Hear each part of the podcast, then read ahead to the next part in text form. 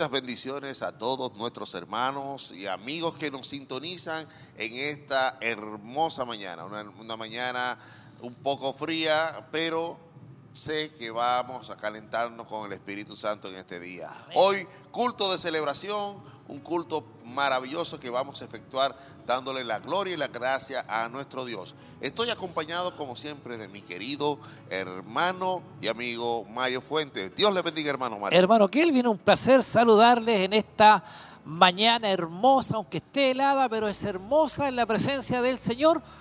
Lindo día, alabanzas de fondo, tenemos ya el grupo Renuevo, está alabando al Señor y nosotros queremos hacer compañía en esta previa de lo que será ya a este culto eh, de celebración donde estará ministrando la palabra del Señor nuestro obispo Hugo Alfonso Montesinos. Un placer, hermano Kelvin. Amén, mi querido hermano. Para mí también es un placer. Y un placer para mí estar frente a ustedes y a todos los que nos escuchan un saludo muy cordial a todos nuestros hermanos y amigos también que nos sintonizan a través de la radio, a través de, la, de, los medios de comunicación. Muchas bendiciones para ustedes. Hoy es un día de, votación en todo el país. Así es. Y sabemos que es un día un poquito complejo, pero siempre hay tiempo para el Señor. Exactamente, hermano Kelvin. mire, eh, le cuento que me encontraba con, uno, con un hermano y me decía que él ya había ido a sufragar. Temprano dice que fue, ya entregó su voto y ahora se viene al culto. Otros lo harán después, después que lleguemos del culto, en la tarde sabemos que hay tiempo para poder hacerlo. Lo importante también es poder recibir esa bendición que tendremos el día de hoy como pueblo del Señor. Ayer fuimos grandemente bendecidos, hermano Kelvin. Hoy día, sin duda, lo seremos de igual manera. Así que siga junto con nosotros.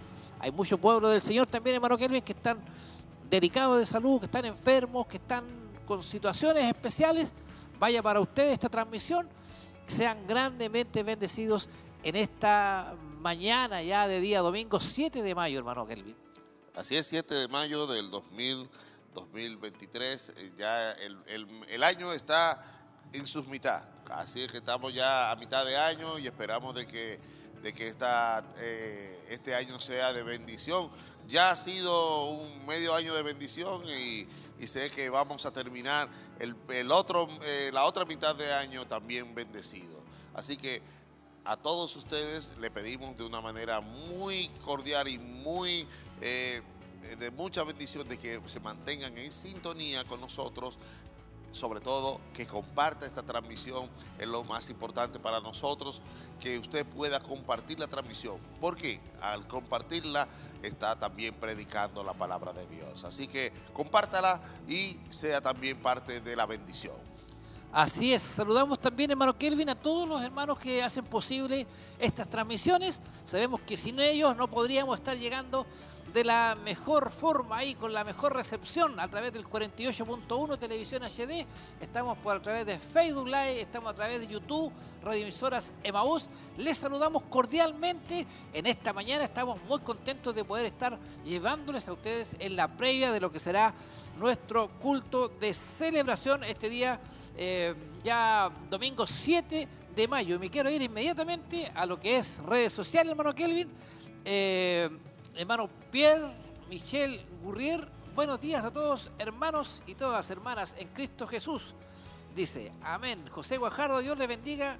Eh, también Dios les bendiga a mis hermanos viéndoles desde Quinquegua. Amén. Qué bueno saber que hay hermanos conectados, hermano Kelvin. ¿Tiene información usted igual? Amén. Eh, tenemos también eh, recordarles que tenemos un mes, este mes de mayo es un mes de, de mucha agenda. Principalmente nuestro obispo, que tiene una agenda muy apretada para este mes. Nuestro obispo estará eh, asistiendo a Santiago. Estará también allá con una agenda eh, muy comprometedora, estará predicando en varios lugares de Santiago y quiero eh, darle a conocer a cada uno de ustedes los lugares y los días que nuestro obispo estará por allá, por Santiago, predicando. dice aquí... Mm, Estará en el mes de mayo, el miércoles 17 de mayo a las 20 horas, en el templo Pozo de Agua Viva. Allá estará en Puente Alto nuestro pastor, nuestro obispo, estará predicando. Al día siguiente el 18 de mayo estará en, el Ministerio Pentecostal alcanzando el reino de Dios. Eso es en eh, Macul, eh, en, otra comuna de Santiago también. Y finalmente el viernes 19 de mayo, igual a, las 20 horas, en el, en el Ministerio Voz de Alerta. Eso es en, la comuna de La Granja. Allá estará también nuestro obispo eh, llevando la palabra de Dios y esperamos de que cada uno de ustedes ayuden a nuestro obispo, también ayudémoslos con nuestras oraciones para que el Señor eh, lo acompañe y para que Él pueda también llevar la palabra del Señor como lo hace aquí, con mucho denuedo y también con mucha bendición. Así que ahí están eh, las actividades que tenemos con nuestro obispo. También tenemos otras actividades, aparte, hermano. Aparte las predicaciones de los días sábado y domingo acá en nuestro templo muchas actividades para que los hermanos quieran acompañar ahí también en Santiago, que nos ven, que pueden ahí estar junto a nuestro obispo. Vamos a estar repitiendo igual más tarde con todo esto. Ya estamos tan solo a minutos, hermano Kelvin, ya de ir a la coordinación el día de hoy para que nuestros hermanos no se aparten de la sintonía, hagan sus peticiones de oración, que al final se va a estar orando por todas aquellas peticiones. Eh, déjenos sus saludos, queremos también poder leer todos los saludos de nuestros amigos y hermanos que están a través de la sintonía. Amén, mi querido hermano. Y creo que ya nuestro hermano Nicolás, que, está, eh, Nicolás Enrique, que es va hoy a coordinar este servicio, ya está listo para así que nosotros eh, coordinar y que nosotros nos gocemos. Así que vamos al templo y vamos a gozarnos en el Señor. Amén. Dispongamos nuestra vida entonces, si es así, abramos nuestro corazón, nuestro entendimiento y rindamos al Señor nuestro culto racional, un mejor culto que usted pueda entregar. ¿Le parece si oramos al Señor? Incline su rostro allí donde está y vamos a orar a la presencia del Señor. Padre, en el nombre de Jesús, te damos muchas gracias por esta mañana que tú nos concedes para poder adorarte, para entregar, Señor, lo mejor que hay en nuestra vida. Nuestra mejor adoración, nuestra mejor alabanza está delante de ti.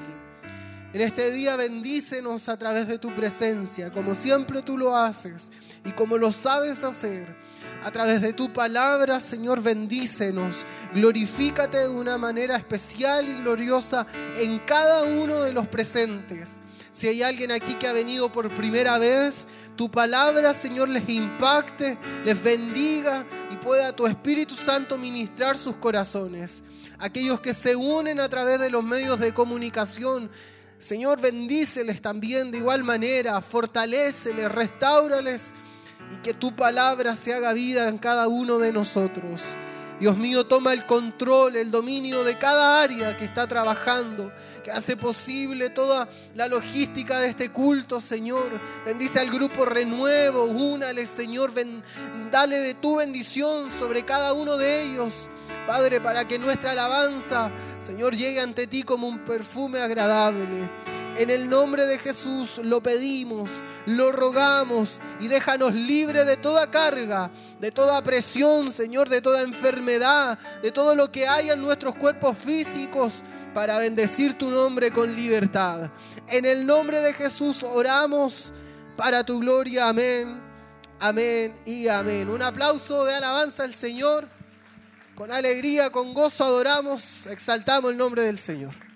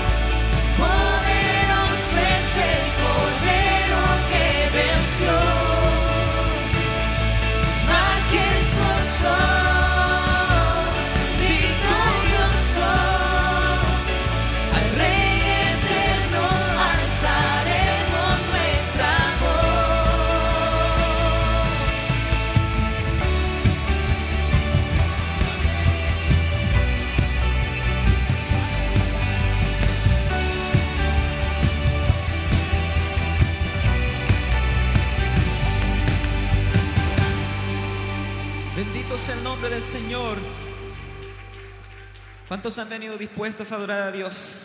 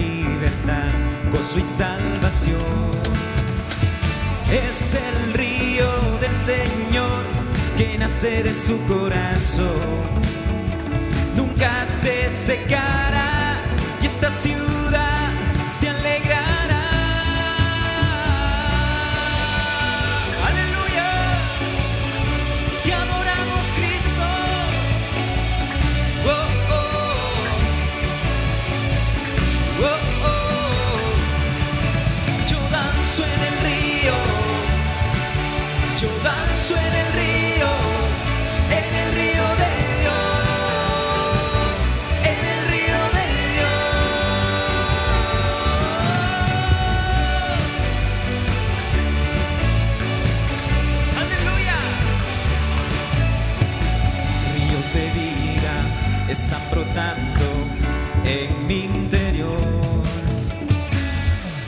Fuente inagotable que viene del cielo, fluye aquí.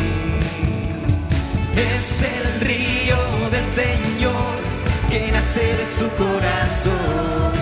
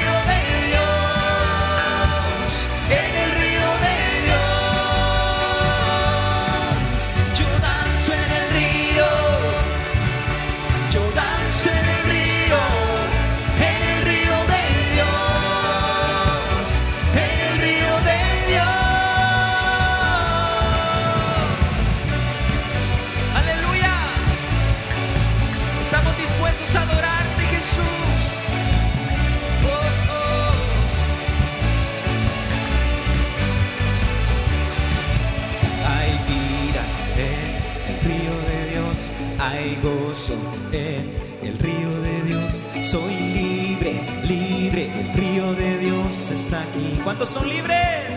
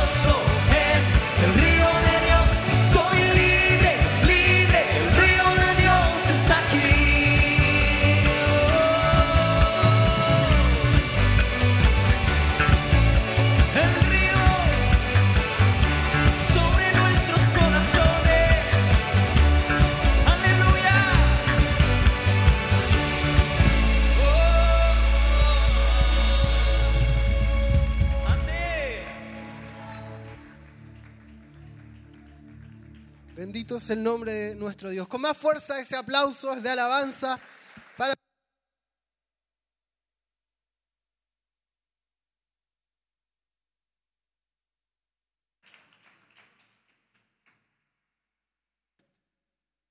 Gloria a Dios. Libro de los Salmos en el capítulo 150 dice, alabad a Dios en su santuario, alabadle en la magnificencia de su firmamento, alabadle por sus proezas, alabadle conforme a la muchedumbre de su grandeza, alabadle al son de bocina, alabadle con salterio y arpa, alabadle con pandero y danza, alabadle con cuerdas y flautas, alabadle con címbalos resonantes, alabadle con címbalos de júbilo. Todo lo que respire, alabe a Jehová. ¿Respira usted? Alabe a Jehová. Todo lo que respire, alabe a Jehová. Vamos a orar delante de la presencia del Señor. No se canse, reciba su asiento.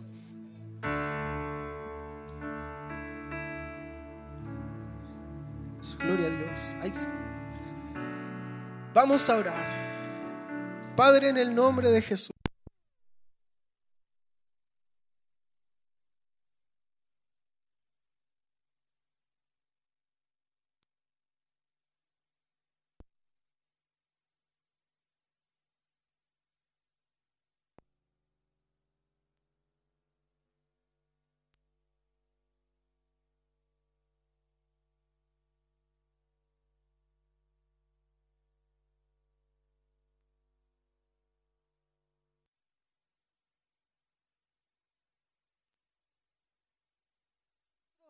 En el nombre de Jesús es reprendido, es atado y echado a las profundidades del abismo.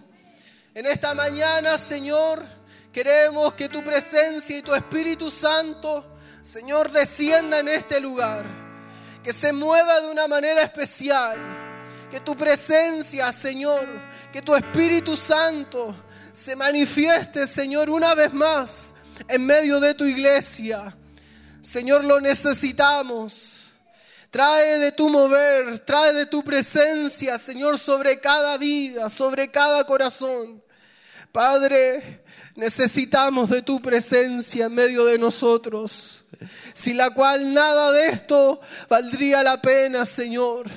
Pero en nuestro corazón está la esperanza. Confiamos en ti, Señor, que tú has cumplido tu promesa, que donde hay dos o tres congregados en tu nombre, allí estás en medio de ellos. Y hoy hay, habemos más que esa promesa, Señor. Y confiamos que tu Espíritu Santo está en medio de nosotros. Bendícenos a través de tu palabra, Señor. Trae, Dios mío, una palabra de bendición para nuestras vidas, de restauración, de sanidad, de guía. Padre, enfócanos en tus planes, en tu propósito. Bendice a nuestro obispo quien trae de ella de tu palabra. Dale una nueva unción, Señor, una doble porción de tu presencia. Señor, caiga sobre él para que hable con denuedo, con poder, con autoridad de lo alto. Dios mío, abre nuestro corazón, nuestro entendimiento para recibir de ella. En el nombre de Jesús oramos pidiendo de tu presencia en medio de nosotros. Gracias te damos. Gracias te damos, Señor. Te alabamos en esta mañana. Te bendecimos en el nombre de Jesús. Amén y amén. Vamos a adorar el nombre del Señor. Póngase en pie. Es momento de adorar el nombre del Señor, de exaltarle. Todo lo que respire, hoy alabe el nombre del Señor.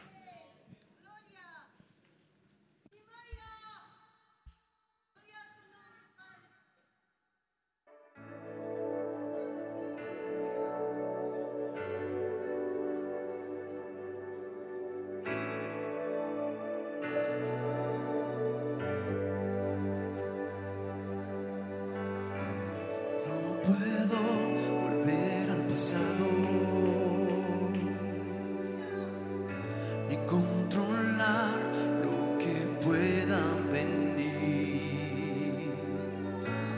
Pero aquí en el presente.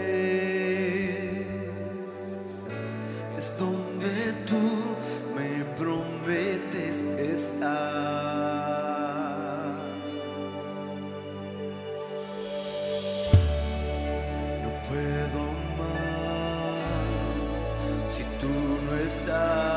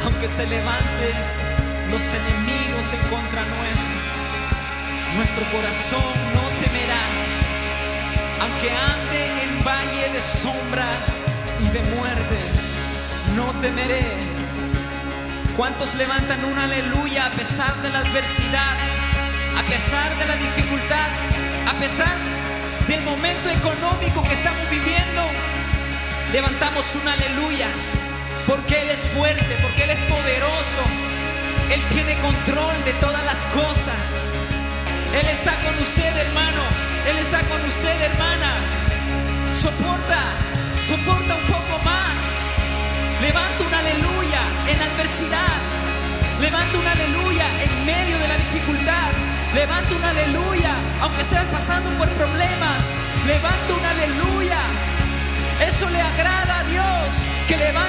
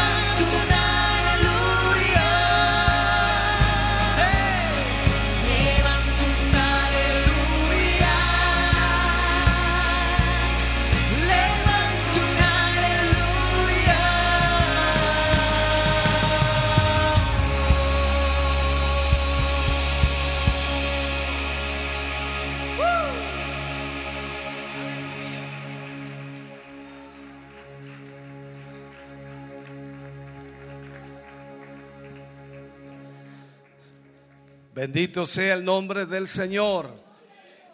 Bueno es el Señor. Puede saludar a su hermano, a su hermana que tiene a su lado. Tiéndale la mano, salúdele. Puede Gracias por estar con nosotros el grupo en esta Renuevo mañana. estas hermosas alabanzas que realmente nos preparan para recibir el mensaje de la palabra del Señor, hermano Kelvin. Así es, mi querido hermano. eh, estamos ya eh, preparando, preparándonos espiritualmente para así tener la hermosa palabra del día de hoy. Eh, tendrá como tema. Le digo al tiro porque me acaba de llegar. Amén. Mire el tema, escuchen. Palabras ociosas y conversaciones necias. Mateos 12:36. ¿Qué nombre, hermano Kelvin? ah? Gloria a Dios. Bueno, bueno, eh, es- la palabra de hoy eh, se vislumbra de que va a ser una palabra eh, de muy, muy interesante. Así que mantengamos ahí siempre atentos, mantengámonos en sintonía y no nos perdamos ninguna de Amén. estas eh, palabras. Lo vamos a ir a redes sociales. Nuestra hermana. Damaris Saray Vázquez. Quiero agradecer al Señor porque mis hijos están mejor de salud. Gracias por las oraciones de todos mis hermanos en Cristo. Amén. Qué bueno, mi hermana. María Flores, bendiciones, mis amados hermanos. Viéndolos desde mi casa. Será un culto de gran enseñanza para nuestras vidas espiritual. También es un pedido especial de oración. ¿Tiene usted algo más por ahí, nuestro hermano César? Amén, nuestro hermano César Montesino, como siempre. Bendiciones, hermano Mario y hermano Kelvin, desde Coihueco. El día que no nos saluda, No, no, no. no es lo mismo. Ahí, ahí estamos mal. Ahí estamos mal. Eh, también nuestro hermano eh, María Flores, también. la Sí, lo leí, lo ya, dije. amén. Bueno, eh, todos nuestros hermanos envíenos sus sus saludos, su petición de oración. Sobre todo, comparte esta transmisión, mi querido hermano, que esto es una bendición para todos nosotros. Así que si la bendición también es para usted, comparte esa bendición con otros. Así que lo más importante de todo es que compartamos. Amén. Palabras ociosas y conversaciones necias. Mateo 12:36. ¿Qué tema? Así- creo que vamos a ser instruidos, enseñados el día de hoy, hermano Kelvin. Así es. Vamos al Ahora mi sí, querido hermano. muy bien.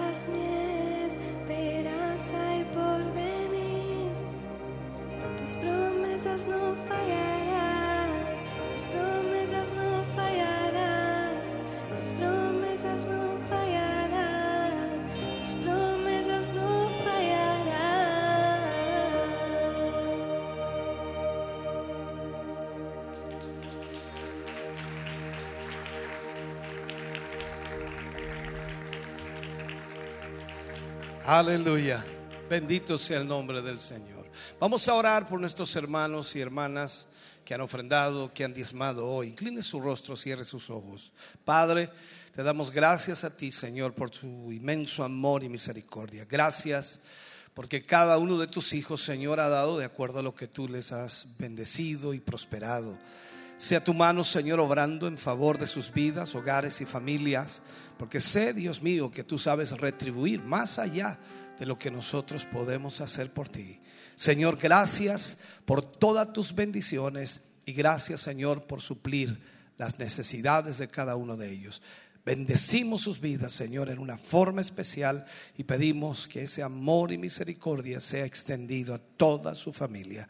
Para la gloria de Dios pedimos, Señor, que estas ofrendas y diezmos sean multiplicados en una forma maravillosa. Amén y amén, Señor. Fuerte ese aplauso de alabanza al Señor. Dios les bendiga grandemente. Gracias damos al Señor. Recordarles que seguimos en el desafío de socios de Dios y solo nos faltan cuatro, cuatro hermanos para completar esos 200 socios de Dios. Así que si usted quiere ser parte de ese grupo de hermanos, acérquese ahí a tesorería y sea parte de esa bendición.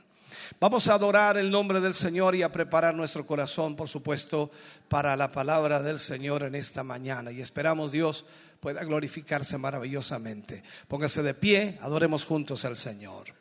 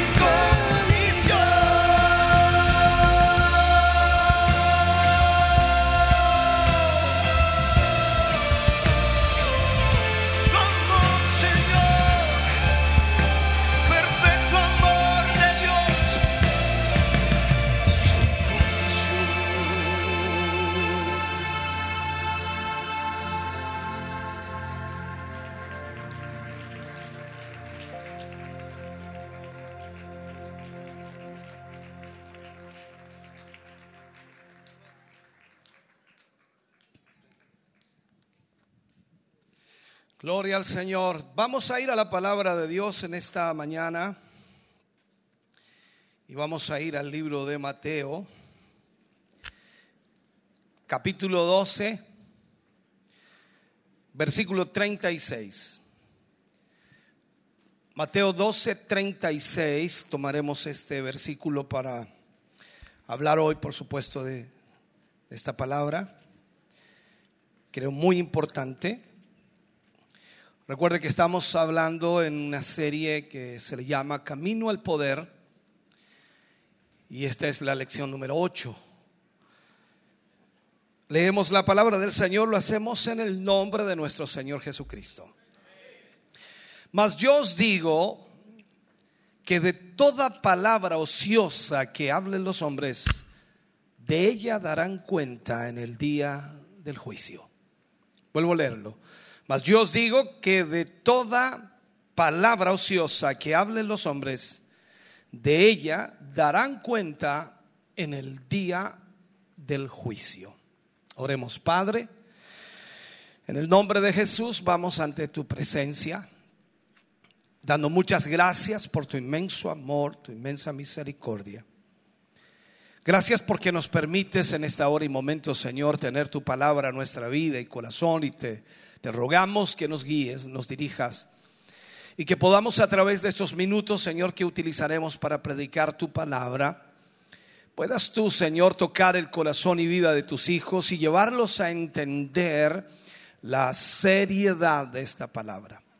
Gracias por lo que hoy recibiremos y gracias por lo que hoy, Señor, aprenderemos. En el nombre de Jesús lo agradecemos. Amén y amén, Señor. Fuerte ese aplauso de alabanza al Señor. Aleluya. Puede sentarse, Dios le bendiga, póngase bien cómodo y tomaremos algunos minutos, quizás menos de los que normalmente tomamos o posiblemente igual. Vamos a hablar hoy, usar como título al mensaje palabras ociosas y conversaciones necias. Palabras ociosas y conversaciones necias. Tenemos que hacer real en nuestras vidas el hecho de que no es tanto aprender de Cristo, sino que tenemos que aprender a Cristo. Esto tiene una diferencia muy grande. Aprender es permitirle a Él que viva su vida a través de nosotros. Aprender de Cristo sería aprender lo que Jesús hacía, lo que Jesús vivió, experimentó, pero quizás nunca lo aplicaríamos a nuestra vida. Pero aprender a Cristo significa permitirle entonces que Él viva su vida a través de nosotros.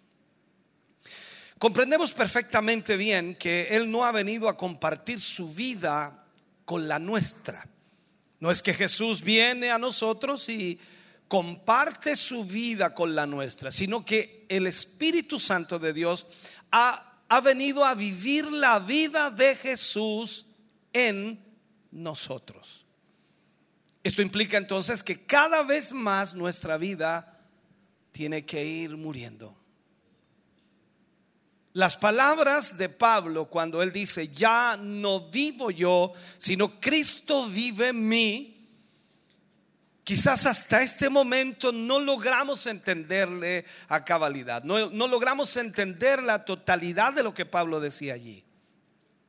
Podemos hablarlo, podemos eh, decirlo, pero no entenderlo totalmente.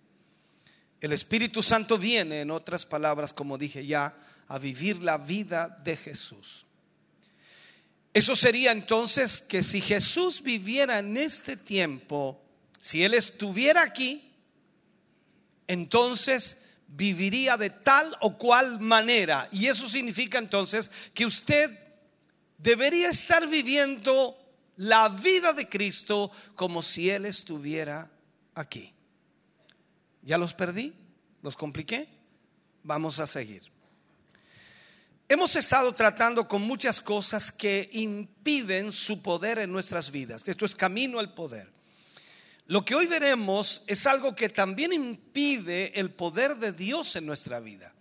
Todos nosotros como cristianos o creyentes necesitamos, queremos, anhelamos, deseamos que el poder de Dios fluya a través de nosotros y pueda de esa manera Dios bendecir a las personas que nos oyen, a las personas que nos ven, a los que conviven con nosotros o se relacionan con nosotros.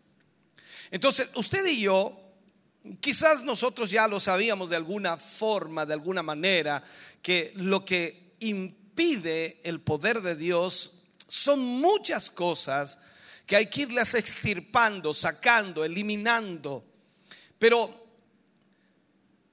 lo que nosotros debemos entender aquí es que en nuestros corazones debe existir el deseo, el anhelo de que Cristo viva su vida en nosotros. Debemos saber que es posible tener esta vida en nosotros.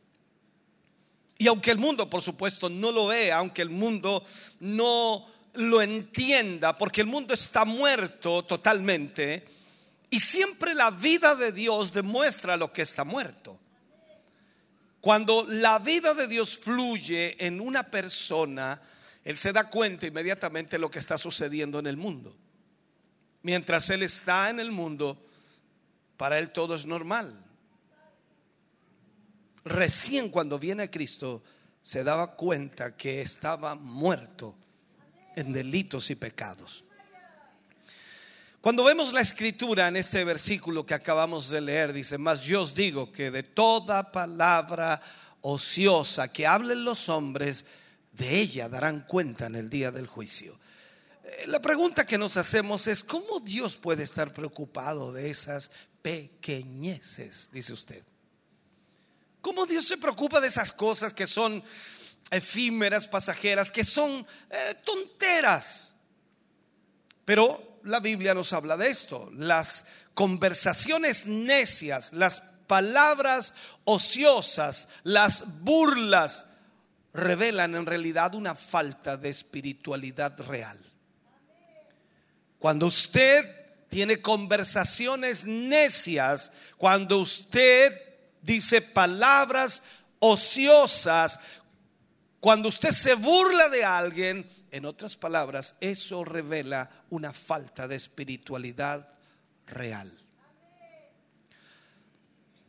No hay nada mejor que identifique, por supuesto, al cristiano superficial, al cristiano que no tiene una comunión con Dios real, genuina, a quien de alguna forma no le importan los demás y mucho menos le importa que el poder de Dios fluya en él, siempre estará hablando constantemente de tonterías y haciendo bromas constantemente en su vida. Esto no significa que un cristiano no pueda divertirse en forma moderada. La moderación es una de las cosas importantes. El dominio propio también. Todos nos reímos en algún momento y no entramos dentro de la categoría quizás de pecado, pero tenemos que tener cuidado porque cuando nuestra vida se transforma solamente en eso, entonces estamos demostrando que tenemos una superficialidad espiritual. Entonces, si esto es lo que marca nuestra vida o la constante, entonces no hay lugar para Dios en esa vida. Él dijo, conversaciones necias, ni aún se nombren entre vosotros. Para algunos quizás esto no parezca muy importante porque pareciera, ¿no? que esto no es relevante en la vida del ser humano. Pero quiero decirte que hay pocas, pocas enfermedades espirituales más devastadoras o más contagiosas que esta. Las bromas, las risas, la burla, las palabras ociosas, las conversaciones que no tienen sentido. Si Dios hubiera podido detener a Israel, y piensa en esto por un momento, si Dios hubiera podido detener a Israel de murmurar, es como decir en nuestro lenguaje, si Dios hubiera podido taparle la boca a Israel y no hubiera mur- murmurado en el desierto, Él hubiera podido introducirlos en la tierra prometida en el lapso de un mes, un mes. Pero estuvieron 40 años vagando en el desierto. ¿Por qué? Porque murmuraron. Fue esa constante murmuración, la constante de las quejas, las necedades, su deseo de regresar a Egipto, que los mantuvo increíblemente en ese círculo permanente en el desierto por 40 años. Lo que deseo exponer aquí es que ese es el problema más grande en la iglesia. Pareciera, vuelvo a decir, no importante, pero es el problema más grande en la iglesia. La superficialidad. Una vida espiritual que no es sólida, que no es firme, que no es seria. Dios pone a las conversaciones necias, increíblemente, en la misma categoría de algunos compañeros no muy atractivos ni deseables. Cuando usted va al libro de Efesios, capítulo 5, versículos 3 y 4, dice, pero fornicación y toda inmundicia o avaricia, ni aun se nombre, dice, entre vosotros como conviene a santos. Y sigue, ni palabras deshonestas, ni necedades, ni truanerías que no convienen, sino antes bien acciones de gracias. Miran el nivel que las pone. Miran el lugar que las pone. Tú las puedes tomar como muy sencillas, como muy naturales, pero no son livianas estas cosas. Jesús dijo, y lo hablan allí en el libro de Marcos 7, versículos 21 al 23, porque de dentro del corazón de los hombres salen los malos pensamientos, los adulterios, las fornicaciones, las avaricias, las maldades, el engaño, la laxivia, la envidia, la, la maledicencia, la soberbia, la insensatez, todas estas cosas y todas estas maldades de dentro salen y contaminan al hombre. De acuerdo a las palabras de Jesús, entonces, si lo podemos entender, las necedades van a contaminar al hombre igual que la fornicación. Por favor, tómele peso a esto. Podemos apuntar nuestro dedo al fornicario, ¿cierto? Siempre es fácil hacerlo. Dice el adúltero, el fornicario, el ladrón. Oh, qué terrible, qué tremendo. Lo podemos apuntar como la persona inmoral y que es verdaderamente un inmoral, pero a la persona burlona, a la persona necia, Jesús la coloca dentro de la misma categoría. Hay muchos que no van a matar, no van a cometer un homicidio ni a robar, pero desde el púlpito, por sus palabras necias, revelan que están contaminados por dentro. En tus conversaciones, en tus diálogos con los demás, demuestras que estás contaminado por dentro. Todo esto sale de dentro del corazón del hombre. Nuestro corazón a veces está complicado. Muchos que son culpables, por supuesto, del pecado de necedad, de excesivas e infructuos- infructuosas conversaciones. O sea, no es nada fructífero eso. Y, y claro, van a decir que esta verdad puede ser fanatismo. Ese- ya se puso fanático el pastor, ¿viste? Yo, yo dije, "Eh, es fanático. ¿Qué importa? Si uno tiene que reírse, tiene que disfrutar la vida, echar su talla. Entonces, muchos podrán pensar que esto es fanatismo y van a defender su pecado favorito, la burla. Ellos te dirán que es un error tomar las cosas tan seriamente. Pero te digo algo, hermano querido, que la salvación de los perdidos y más aún la liberación de los que sufren es un asunto serio. Estamos hablando de eternidad. Estamos hablando de vida eterna. Cuando miramos alrededor y por supuesto reconocemos la condición de la generación en que vivimos, entonces podemos decir que no hay lugar para las risas y las tonterías. ¿En qué sentido? La cosa está mala afuera. Está terrible.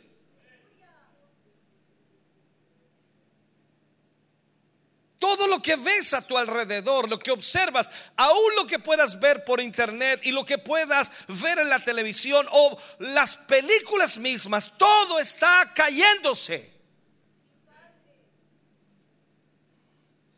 Cada película, hasta la más seria que puedas ver, ya te presenta la homosexualidad, lesbianismo abiertamente. El mundo está mal. El pecado, la inmoralidad, la corrupción crece increíblemente rápido. Nuestros hijos están siendo expuestos diariamente a un lavado de cerebro para hacerles creer que nacieron mal. Que si se perciben que son otra persona, entonces hay que cambiarles el sexo. Todo está mal a nuestro alrededor. Entonces, esta generación en la cual vivimos vive riéndose, hablando tonterías, poniendo como ejemplo en esta sociedad a los homosexuales y lesbianas. ¿Y tenemos que reírnos? Escucha bien, en la Biblia tenemos muchos ejemplos. Cuando Nehemías, por ejemplo, llega a, a Jerusalén y llega a esa ciudad, se dice que por tres días la inspeccionó. Por tres días fue y recorrió la ciudad y la miró completamente. Él vio que las paredes de la ciudad habían caído y que las puertas estaban quemadas a fuego. Te lo digo. Y de esa manera quiero planteártelo. Él nunca se dejó llevar por un ataque de risa. Él no cayó desde su cabalgadura y se puso a reír a carcajadas, como muchos te pretenden decir que es la unción de Dios. Nehemías no se rió por lo que estaba pasando. Nehemías estaba quebrantado. Había una tremenda carga acumulada en el corazón de ese hombre. No era momento de reír, era momento de sufrir o era momento de ponerse serio y ver qué iba a hacer y cómo iba a restaurar esa ciudad. Sabes, nunca he visto a un hombre necio, y quizás tú también lo puedas comprobar, nunca he visto un hombre necio que tuviera el poder de Dios verdaderamente obrando en su vida. Nunca. He visto hombres sinceros ser tontos a veces, que es muy diferente a eso. ¿Podemos actuar como tontos a veces? Claro que sí. ¿Hacemos cosas absurdas a veces? Sí, las hacemos. Pero nunca he visto un hombre necio que constantemente viva una vida absurda de bromas y nunca tome en serio nada. Nunca lo he visto, sinceramente, ser usado por Dios. Ahora, yo no estoy yendo en contra de esto y quiero aclararlo, pero nunca he visto un hombre necio que de vez en cuando trate de estar serio.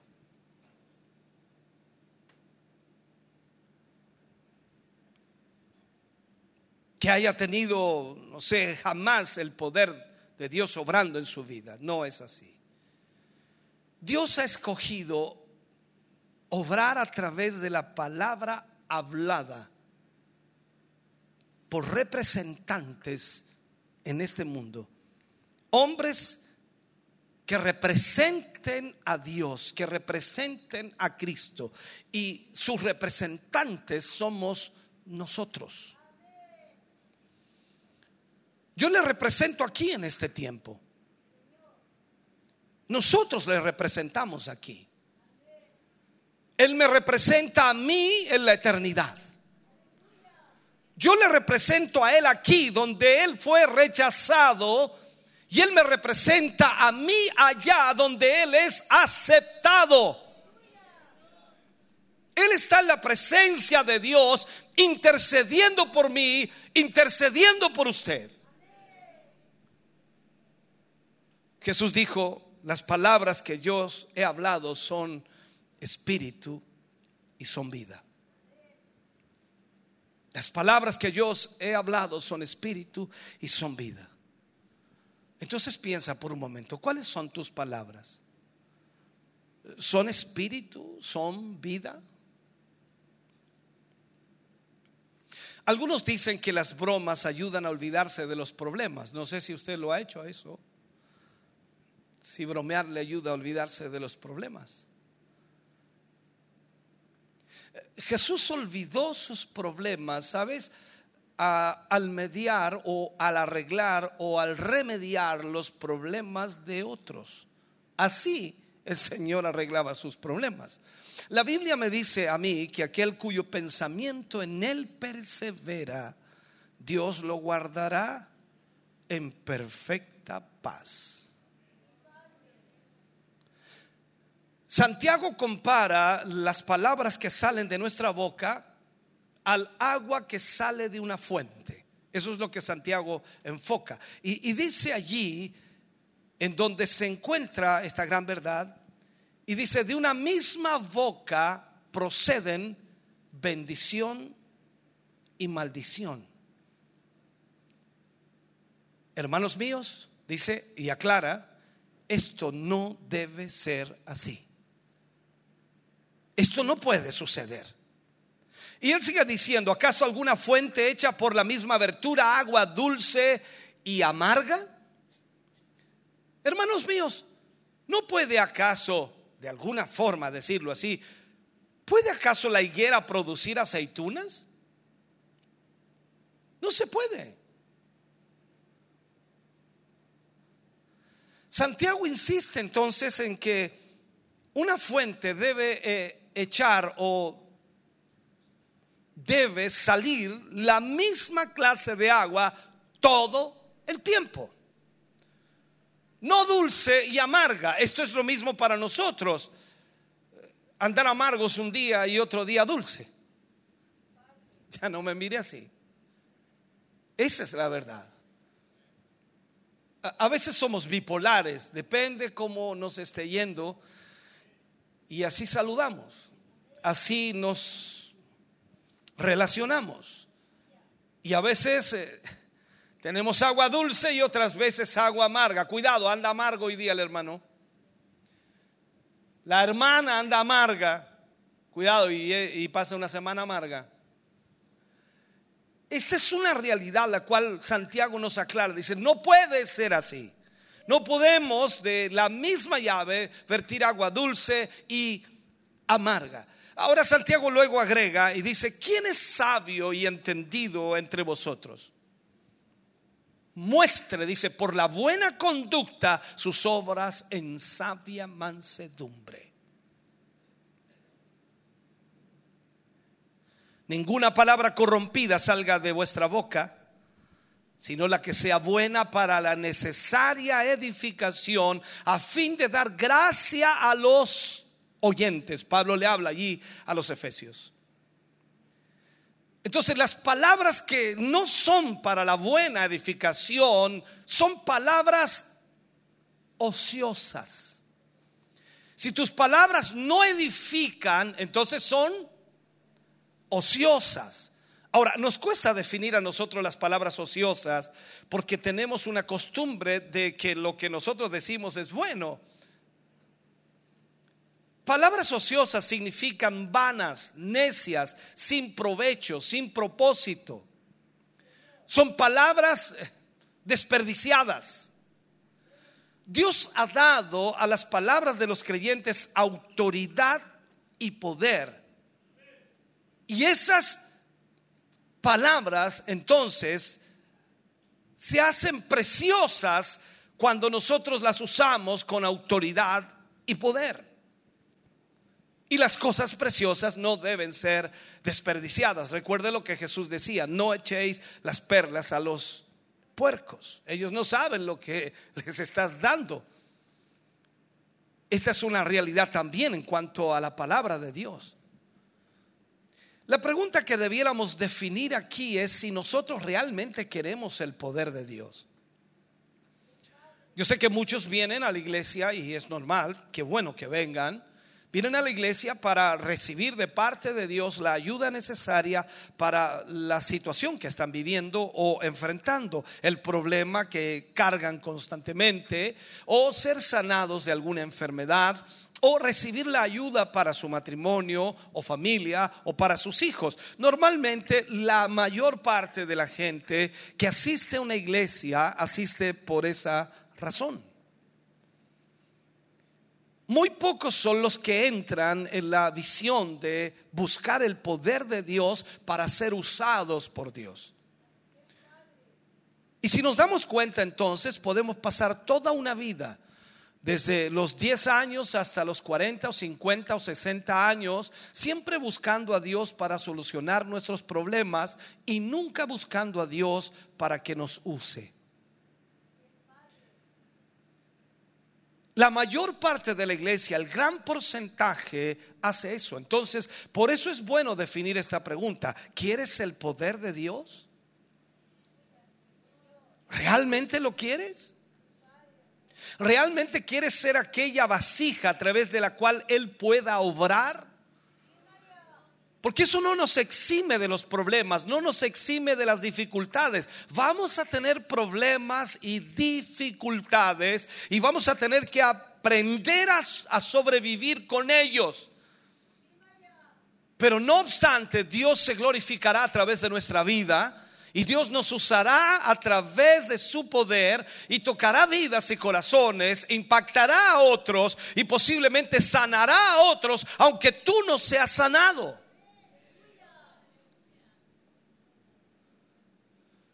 Entonces, si tú quieres ser usado por Dios, no dejes que esas tonterías salgan de tu boca.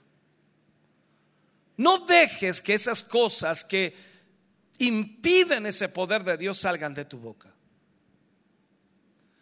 Las palabras de los creyentes, de acuerdo a la escritura, de acuerdo a la palabra, deben ser de autoridad. Jesús le habla a sus discípulos en un momento y les enseña esto. Lo dice allí en Marcos 11:23. Porque de cierto os digo que cualquiera que dijere a este monte, quítate y échate en el mar, y que no dudare en su corazón, sino creyere que será hecho. Mira lo que dice. Lo que dice, lo que diga, le será hecho. En términos no inciertos, Jesús dice que el creyente tiene poder para hablar con autoridad. Usted tiene el poder para hablar con autoridad. Cuando usted está en casa con su familia y hay algún problema, usted tiene el poder para hablar con autoridad y usted dice, familia, Dios nos sacará de esta situación. Usted está hablando con autoridad, pero si usted está acostumbrado a tirar tallas y reírse, decir, cada día peor, la cosa se está poniendo mala, está haciendo agua al bote.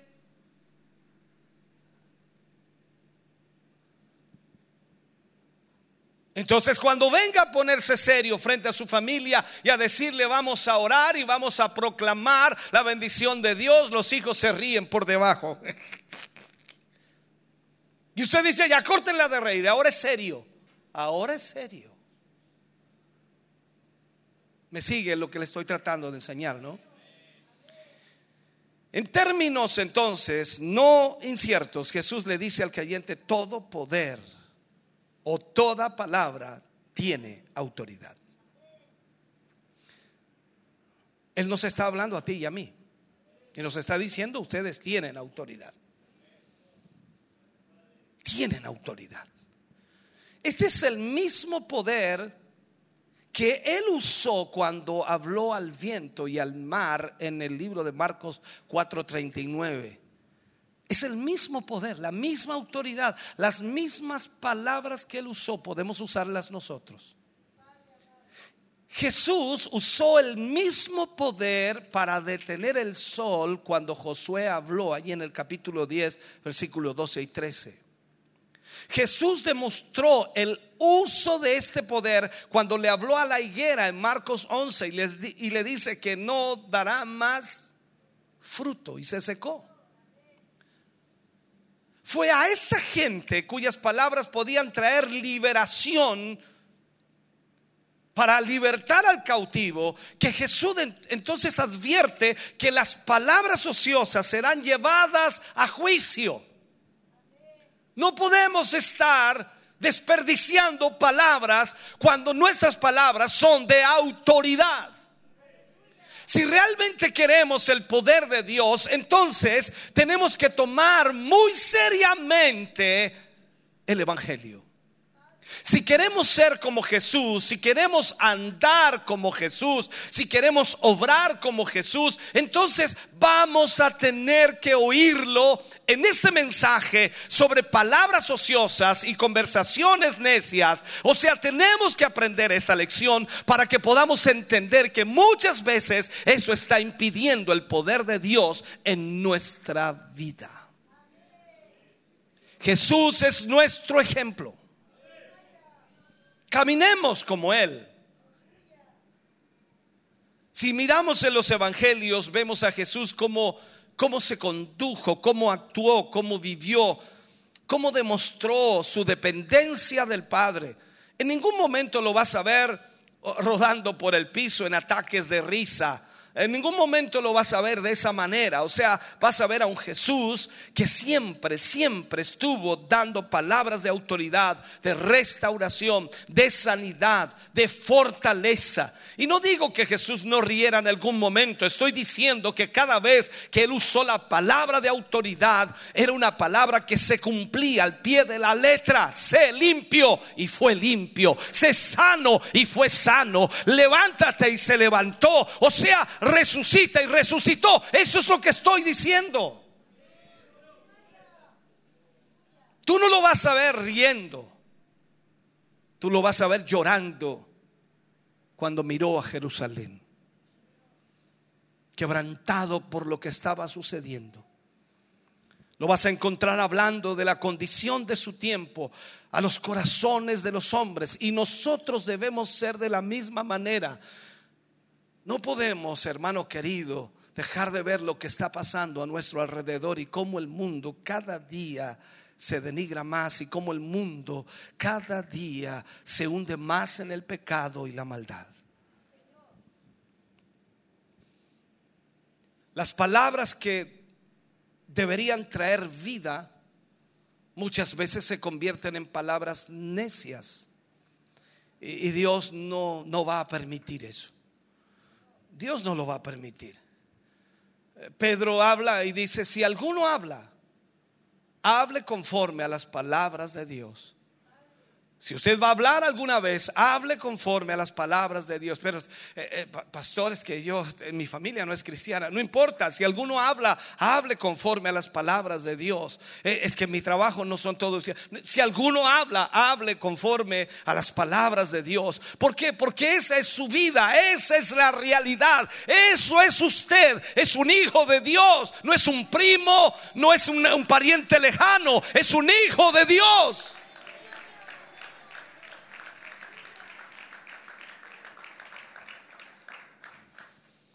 Ahora déjeme explicarle esto para que no se enrede. Gozo es un fruto del Espíritu. Pero no confunda el gozo con las palabras ociosas. Ahí debemos hacer una diferencia. Miremos algo. Salmo 126, versículos 2 y 3. El salmista pone esto en, en esta perspectiva y dice, entonces nuestra boca se llenará de qué? De risa y nuestra lengua de alabanza. Entonces dirán entre las naciones, grandes cosas ha hecho Jehová con estos. Grandes cosas ha hecho Jehová con nosotros. Estaremos alegres. Yo no estoy diciendo que usted no sea una persona alegre. Pero las palabras ociosas no tienen nada que ver con la alegría. El cristiano que no tiene gozo es un cristiano débil. El gozo del Señor es mi fortaleza. No confunda el gozo con eso. Entonces, si la persona no es gozosa, entonces no es un buen representante de la fe. Y probablemente está perdiendo su relación con Dios al buscar ese gozo en otra parte o esa alegría de otra forma. El gozo es nuestra fortaleza. Es cuando nos regocijamos en quién? En el Señor. No nos regocijamos ni nos reímos por el chiste que lanzó el hermano. Qué buena talla. Y pasamos todo el día en eso. Ah, que esa salió buena, no, esa es mejor. Tengo otra. Vamos a hacer un- una, una velada de chistes cristianos. Y cualquiera diría, sería bueno, hace falta reír. ¿Y el gozo qué? El gozo del Señor es mi fortaleza. Dígame si usted no tiene. Yo sé que ahora se está poniendo serio porque eh, lo amerita, ¿no? El pastor está hablando de, cuidado, ponte serio, no te rías. El pastor te va a ver, te va a decir algo de arriba si te ríes. No sonrías, serio, serio. No, no, no estoy diciendo eso. Somos alegres. Pero la diferencia es que cuando nosotros buscamos la alegría de otra manera, entonces, mire esto. nosotros debiéramos regocijarnos en el poder de Dios y no en el poder de la carne. No en nuestra propia, razón o por un ritmo especial de la música que se toca. No, no es por eso. Nosotros nos gozamos en el Señor.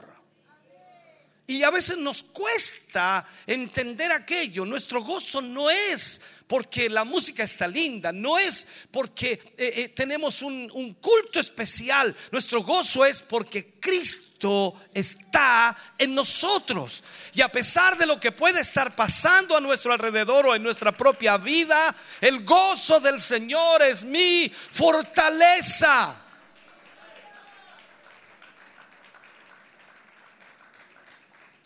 Ahora, en eso no se trata de un payaso tratando de representar a Cristo. Es el gozo del Señor Jesús cuando Él cumple su propósito en nuestra vida. Y es ese gozo que tú y yo, por supuesto, tenemos que, que tener. Este gozo que recibimos porque le hemos, le hemos dado gozo a Dios y que nos da la fortaleza para perseverar, para seguir, para avanzar, para caminar. O sea, cuando usted alaba a Dios, cuando usted glorifica al Señor, cuando usted viene a la iglesia y exalta su nombre, Dios se goza en el cielo porque recibe esa alabanza de un corazón agradecido y ese gozo de Dios se devuelve con fortaleza para mi vida, con fuerza, con energía, para que yo pueda seguir avanzando en la obra de Dios y tú sales de aquí restaurado, animado, fortalecido por el Señor. Y aclaro más aún. No quiero decir con esto que no hay humor en nuestras conversaciones como cristianos, ni en la predicación de la palabra. Muchas veces hay algunos atisbos de eso. Muchas veces nuestra prédica puede tener humor, pero aún así es un humor el cual permite que nosotros podamos entender algo de la palabra de Dios.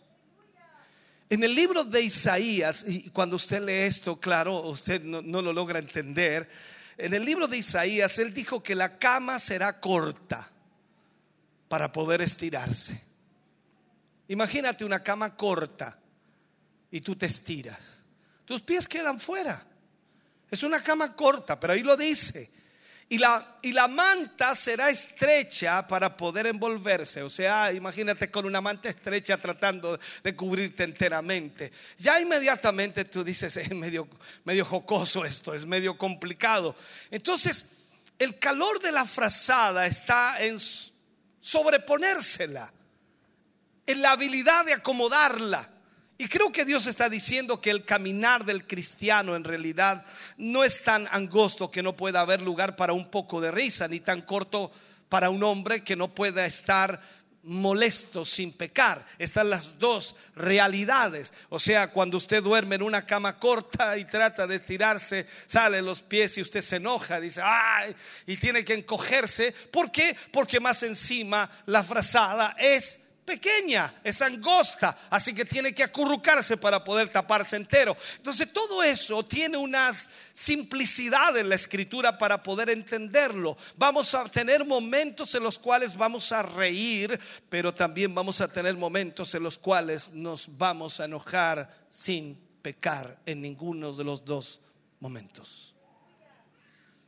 Frecuentemente un poco de humor usado para ilustrar algún punto puede ser beneficioso, pero no podemos caer en subir al altar y hacer bromas y bromas y bromas y bromas y bromas, porque pasarían, pasarían a ser palabras ociosas.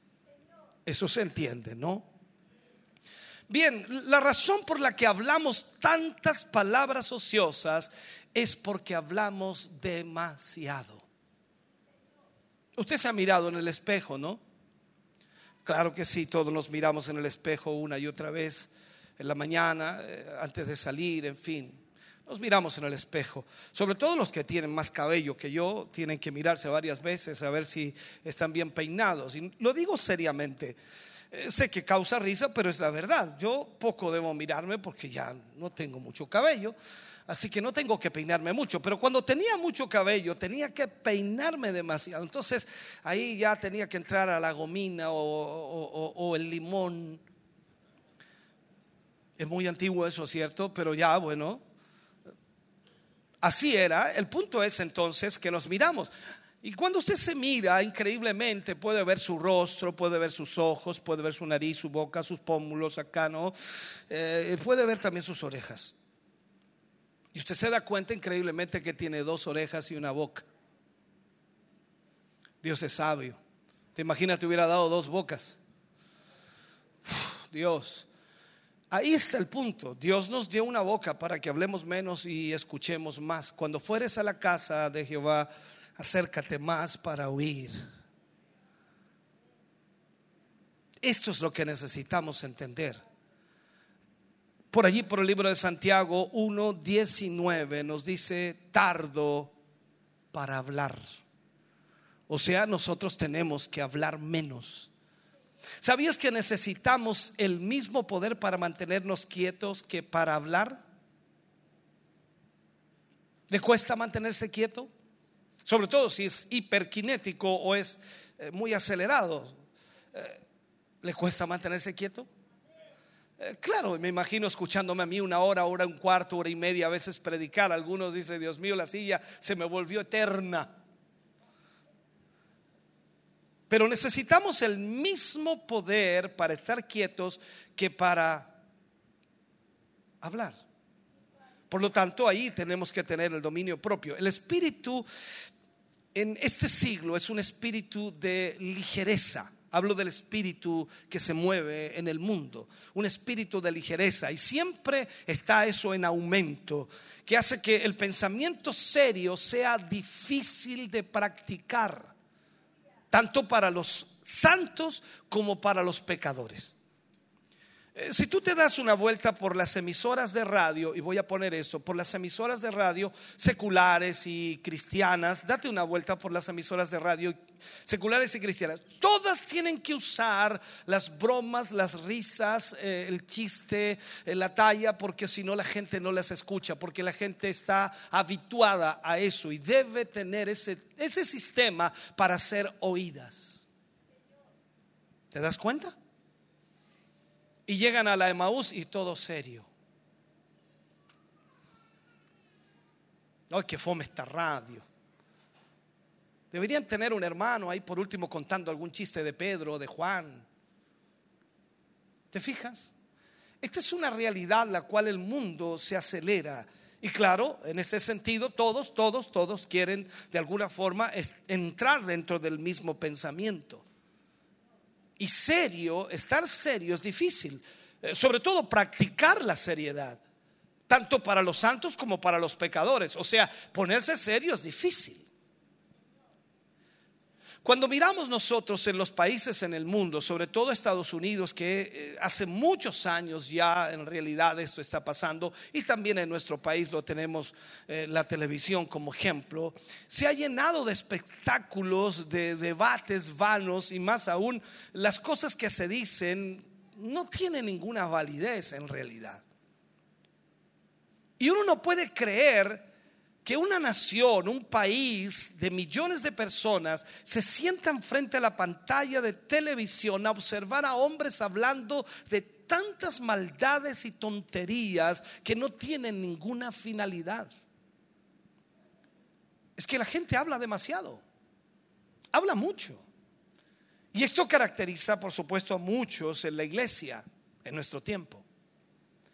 Y la razón es por la que hay necedades, necedades, cosas que no son importantes, cosas que no son relevantes, cosas que no tienen ningún peso de gloria, no tienen ningún peso en la salvación, que no tienen ninguna importancia o relevancia y nosotros hablamos demasiado.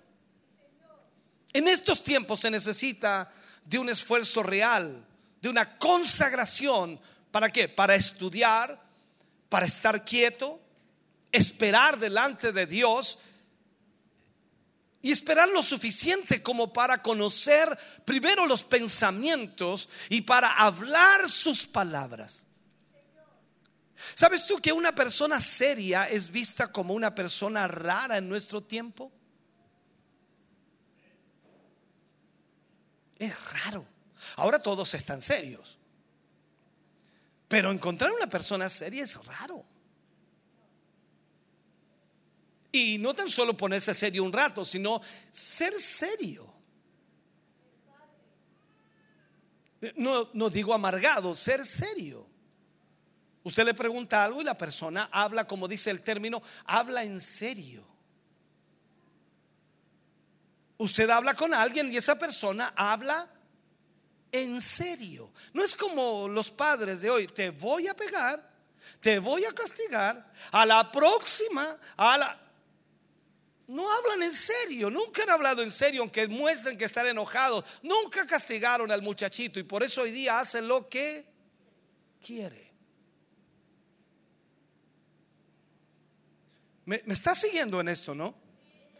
Vivimos en un mundo tan necio, hablo del mundo, tan ocioso, que estamos creyendo que si podemos lograr que los cristianos exploten en un ataque de carcajadas, todo estará muy bien. Es como dice, no es que si te ríes entonces todo va a estar bien. Ahora, en Estados Unidos hace algunos años atrás apareció esta unción de la risa y los cultos terminaban en toda la gente riendo, algunos en el piso dándose vuelta, esa unción de la risa. Y cualquiera diría, todos los problemas se acabaron porque se están riendo. Los problemas no se acaban por reír. Tú y yo sabemos que no es así. Nos hemos reído muchas veces en el día. Incluso algunos salen de su casa para reír un rato y luego vuelven a amargarse.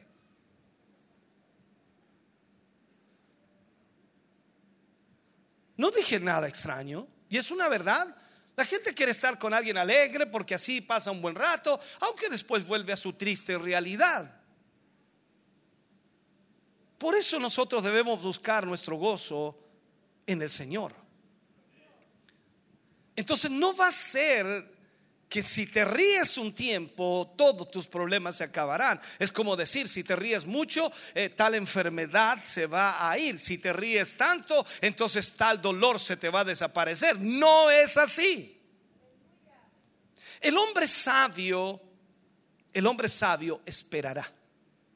Lo que dice Proverbios 17, 27, dice, el que ahorra sus palabras tiene sabiduría.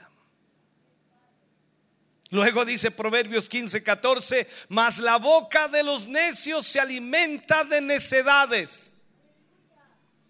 Proverbios 10, 19 dice, las muchas palabras no falta pecado. Eclesiastés 5, 3 dice, de la multitud de las palabras, la voz del necio. No hace bien hablar mucho. Porque a veces cuando hablamos mucho cometemos errores. La santidad es un requisito absoluto si queremos el poder. Pero la santidad no está completa hasta que la lengua esté sujeta. Esto tiene que ver mucho con la santidad. Nosotros podemos ser santos en muchas áreas de nuestra vida, pero si la lengua no está sujeta, habrá un problema tremendo. Pedro dice, sino como aquel que os llamó es santo, sed también vosotros santos en toda vuestra manera de vivir. O sea, Dios nos ha encargado que hagamos libres a los enfermos y a los endemoniados. Eso es lo que Dios nos ha encargado. Usted, cada uno de ustedes aquí en esta mañana, hemos sido llamados por el Señor para ser sus instrumentos para libertar al endemoniado, para sanar al enfermo, para traer liberación a aquellos que están cautivos en pecados. Entonces, la gran comisión de Marcos 16 eh, nos sigue llegando a nosotros y por supuesto Dios nos ordena que vayamos y hagamos estas cosas. Entonces la pregunta es, ¿cómo vas a hacer esas cosas si tú no estás serio en esto? O si no estás en serio en la obra de Dios. El venir a la iglesia no te hace cristiano y eso es una verdad que sabemos hace mucho tiempo. Como tampoco hará que una citroneta se convierta en un Mercedes-Benz porque entró al garaje del Mercedes-Benz. Seguirá siendo una citroneta. Esta es la triste realidad nuestra. El entrar a una iglesia no te hace cristiano. Te hace cristiano el vivir como Cristo vivió. Pero yo quiero decirte que tú sabes que esto es de alguna manera un hecho. No importa quién seas tú o quién sea tu papá o quién fue tu papá, tú no podrás liberar a otros hasta que tú mismo hayas sido liberado. Tú necesitas ser liberado para liberar a otros. O sea, debemos consagrarnos a Dios de nuevo. Debemos retomar nuestra condición de comunión con Dios. Eh, Pueden haber pasado muchas cosas. El tiempo ha transcurrido desde que te convertiste al Señor, pero ahora necesitas entonces volver a retomar esa comunión con Dios y consagrarte al Señor y de esa manera entonces presentar tu cuerpo en sacrificio vivo. Todo tu cuerpo. Tu lengua, tus labios, tu mente, tu voz, tu corazón, todo. Absolutamente todo. Pablo le habla a los colosenses y les dice, sea vuestra palabra siempre con gracia, sazonada con sal. Sea vuestra palabra siempre con gracia. Mira eso. Pablo le escribe a Timoteo y le dice, oh Timoteo, guarda lo que se te ha encomendado evitando las profanas pláticas sobre cosas vanas y los argumentos de la falsamente llamada ciencia. Miremos eso por un momento. Sabes, el libro de Apocalipsis, en el capítulo 11, está Juan y aparece allí Juan con las visiones de Dios y de alguna manera nos está hablando de esa revelación, la que él recibe. Y de acuerdo a eso viene un hombre en medio del templo a medir a los que adoran en él. Imagínate. Eso es lo que nos muestra Juan en el capítulo 11. ¿Por qué medir al adorador? Sencillamente para asegurarse de que cabe en, en el altar. ¿Qué significa esto? Significa que todo lo de nosotros está comprometido. Toda nuestra vida está comprometida con Dios. Debe estarlo. Entonces, tenemos que dejar de lado todas esas cosas que van a impedir que el poder de Dios fluya a través de nuestras vidas. Tenemos que dejarlo de lado. Dios puede avanzar sin ti y sin mí. Dios puede hacer lo que quiera. Pero si tú quieres avanzar con Dios, entonces tendrás que ir de la manera que Dios decidió que tenía que ser. Ahora, escúchame bien. Somos llamados a predicar el Evangelio en el poder y la demostración del Espíritu Santo. ¿Me sigues? Somos llamados a predicar el Evangelio en el poder y la demostración del Espíritu Santo. O sea, tú no puedes desviar esto. Tú tienes que predicar en el poder y la demostración del Espíritu Santo, porque esto es lo que ha sido llamado a hacer. Así como Él fue en el mundo, entonces nosotros también debemos serlo tenemos el mismo poder que tenía Jesús en su vida, el Espíritu Santo de Dios. Tú no tienes menos ni tienes más, tienes el mismo poder que obró en Cristo Jesús cuando Él estuvo sobre esta tierra. Por lo tanto, tú puedes hacer las obras que Él hizo. Aquí se pone complicado esto, ¿no? Te lo he enseñado anteriormente. Tú puedes hacer las obras que Él hizo. Aquí no hay forma de hacer tratos con Dios y decir que estoy dispuesto a ir a predicar las palabras, pero no deseo pagar el precio para demostrarlo.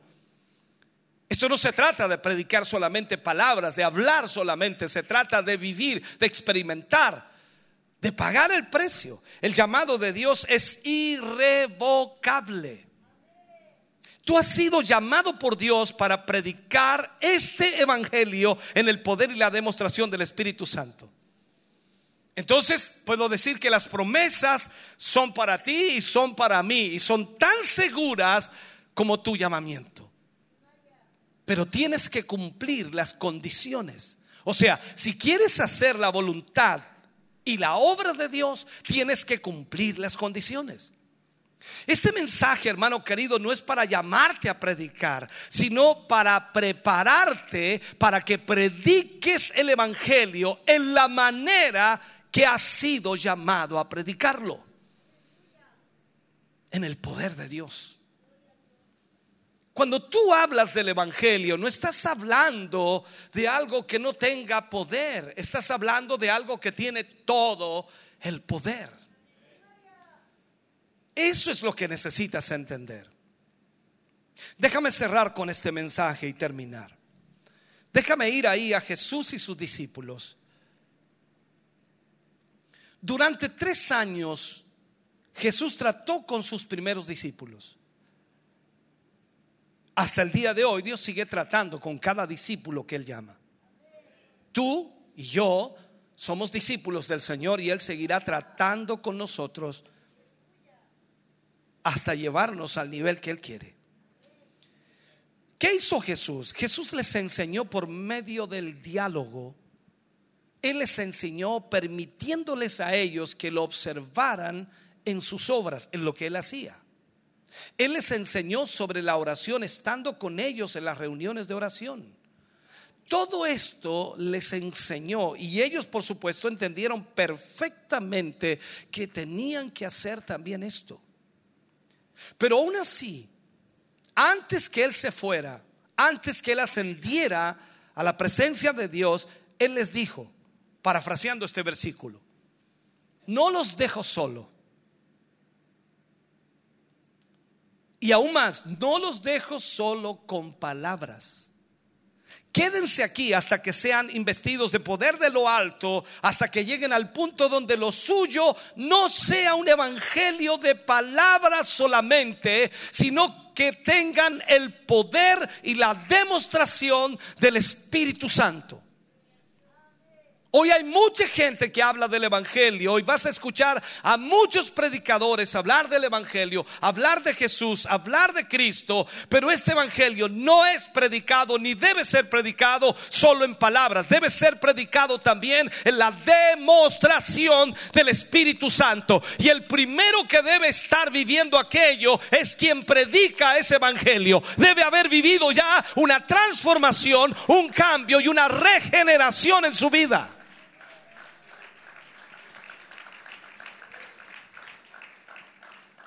Esa frase absurda que utilizan algunos predicadores, no me mire a mí, mire al Señor.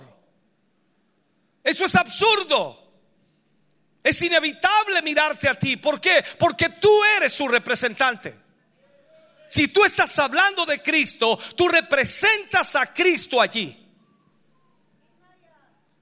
La Biblia dice que cuando esos discípulos obedecieron el mandato de Cristo, se quedaron 10 días en el aposento alto esperando lo que Jesús había prometido.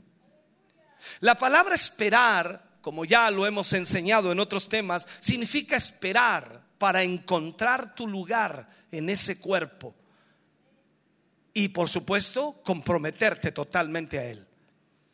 Cuando tú vienes a la iglesia y cuando tú te sientas allí a escuchar la palabra de Dios, la palabra comienza a provocar en tu vida ese ajuste, encontrar el lugar en este cuerpo que es la iglesia. Y cuando tú encuentras tu lugar en la iglesia del Señor, entonces te comprometes totalmente con Dios. Lo que tenemos que hacer es permitir que Dios saque de nuestra vida todo aquello que impide que tú entres a formar parte del lugar donde Él te ha llamado. Dios se quiere derramar constantemente a través de ti. Dios quiere obrar a través de ti. Tal como lo dijo Pablo. Y Pablo dijo, con Cristo estoy juntamente crucificado. Y ya no vivo yo, mas Cristo vive en mí. El mismo Pablo más adelante a los filipenses les escribe y les dice, todo lo puedo en Cristo que me fortalece. Ahora, ¿cómo estás con esas dos frases? Primero, Pablo dice, ya no vivo yo, Cristo vive en mí. ¿Por qué? Porque con Cristo estaba juntamente crucificado. Entendía el lugar que le correspondía y entendía lo que estaba haciendo. No era un juego, no era una broma, no era un pasatiempo, no era un disfrute, era algo serio para él. Por lo tanto, estaba crucificado juntamente con Cristo y ya no vivía él, sino Cristo vivía en él. Por eso él podía decir con mucha autoridad, todo, todo lo puedo en Cristo, que me fortalece. Esto es como simplificarlo. Yo estoy en Él y Él está en mí. Esto es lo que debe suceder en nuestras vidas. Tú debes vivirlo y experimentarlo. Tú estás en Él y Él está en ti. Él es la vid. Nosotros somos los pámpanos. Y mientras que nosotros, los pámpanos, permanezcamos en la vid, quien es la vida, entonces la misma vida de esa vid, el mismo poder, el mismo gozo, la misma victoria estará en mí como el pámpano, así como está en la vid. Todo esto es exactamente lo mismo. O sea, las promesas son para ti, las promesas son para mí, pero tú debes llenar las condiciones para que esas promesas fluyan en tu vida. ¿Tú quieres el poder de Dios? Está a tu disposición, pero tienes que llenar las condiciones. Muchas veces la gente piensa que el venir a la iglesia y sentir algo de Dios es suficiente. Dios no quiere que sientas algo de Él. Él quiere vivir en ti que es diferente. Te vas de este lugar con un gozo que nadie ni nada en este mundo puede dártelo. Vives cada día con ese gozo en tu corazón y a pesar de lo que experimentas o vives o enfrentas, ese gozo te lleva más adelante, te da fuerza, te anima, te fortalece, te guía, te dirige, te levanta, te unge. ¿Por qué? Porque Cristo está fluyendo a través de ti. Hermano querido, necesitamos de ese gozo en nuestra vida. Por eso debemos aprender esta lección. Palabras ociosas y conversaciones necias son el obstáculo más grande a veces para que el poder de Dios fluya en nuestra vida. Ponte serio. Habrá momento para todo, como dice la Biblia. Momento para reír, llorar. Claro que sí. No digo que seas un amargado, no. Tienes el gozo del Señor. Pero debes saber que tu palabra es autoridad. Y cuando tú oras y cuando tú clamas y cuando tú proclamas en el nombre del Señor lo que su palabra dice, entonces eso se cumplirá. Si Jesús le dice a sus discípulos, lo que pidieres y no dudares en tu corazón, lo que pidieres te será hecho. Le dirás a ese monte, desarráigate, quítate. Y ese monte saldrá. Ponte de pie, por favor, en esta hora. Ponte de pie. Hace muchos años atrás encontré o mejor dicho, escuché la historia de un joven que creyó a pie junto ese versículo que Dios podía sacar el monte, quitarlo. Cuenta la historia que una iglesia compró un terreno para construir su templo. Y lastimosamente el terreno estaba encumbrado. Prácticamente tenían que excavar y sacar toneladas de tierra para poder entonces ubicar el templo. No se podía construir, estaba en bajada, pero era un terreno.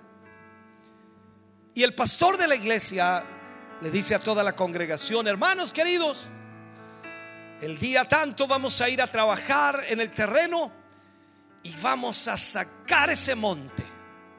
Mencionó esa palabra. Y el joven allá, el monte.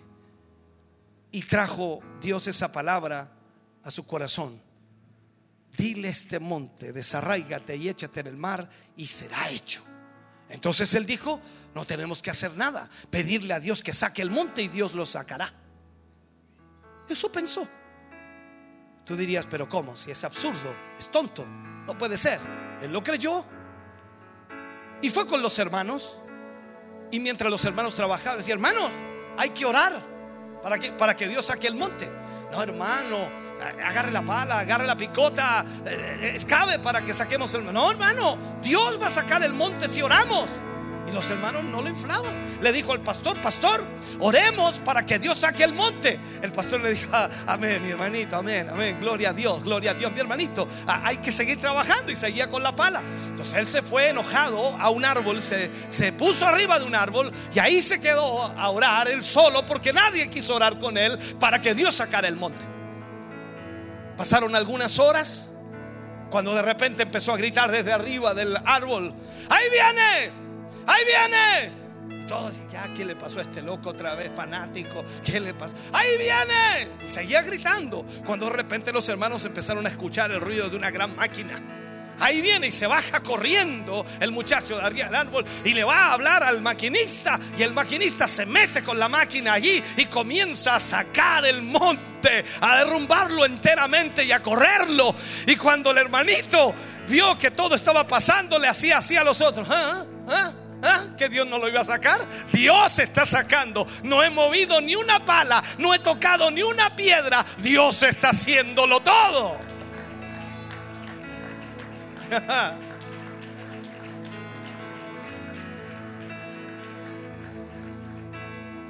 Nuestra incredulidad es tan grande muchas veces que no creemos lo que Dios puede hacer. Para Dios no hay límite. Dios usará a quien quiera, como quiera, cuando quiera, donde quiera, a la hora que quiera, y, y Dios lo hará. Pero nosotros debemos creerlo primero. Por eso dice que si tú le pidieres algo al Señor y no dudares en tu corazón, lo que pides te será hecho. Hay una palabra de autoridad en tu vida. Eres hijo de Dios. No eres el primo, eres el hijo de Dios. Y Él dice, todo lo que pidierais al Padre en mi nombre, Él os lo dará.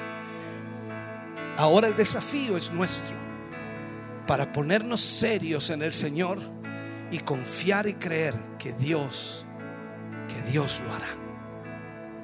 Oremos al Señor. Padre, estamos ante tu presencia.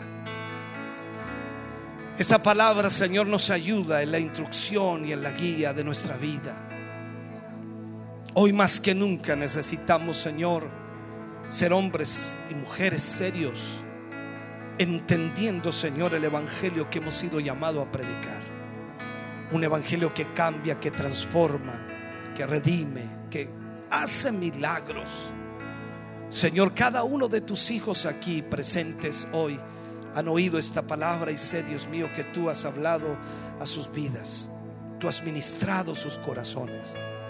Yo te pido, Señor, que en esta mañana tu gracia divina sea derramada sobre ellos. Que puedan, Señor, entender y examinar su vida Si quizás esas palabras ociosas, conversaciones necias, son las que están impidiendo ese poder maravilloso tuyo en sus vidas. Ayúdanos para poder sacarlo, Señor, eliminarlo y comenzar a vivir una vida llena de tu presencia. Cada día nos enfrentamos a esta triste realidad de nuestra conducta, Señor, y de nuestra falta de fe. Ayúdanos para que algo cambie. Ayúdanos para que tu presencia, Señor, nos lleve a entender lo que debemos hacer como hijos tuyos. En el nombre de Jesús. Aleluya. ¿Quieres venir al altar? Por favor, ven. Si Dios habló a tu vida, a tu corazón, si algo ministró el Señor, ven en esta mañana mientras el grupo canta al Señor. Venga. Aleluya. Oh Señor Jesús, ayúdanos.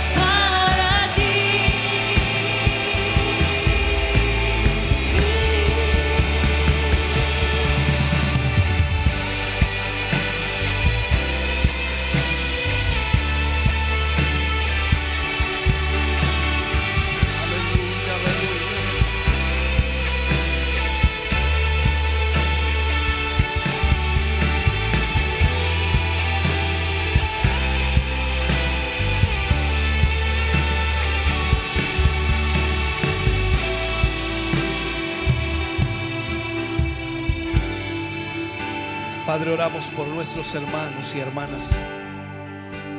Tú conoces, Señor, sus luchas y las presiones que viven diariamente.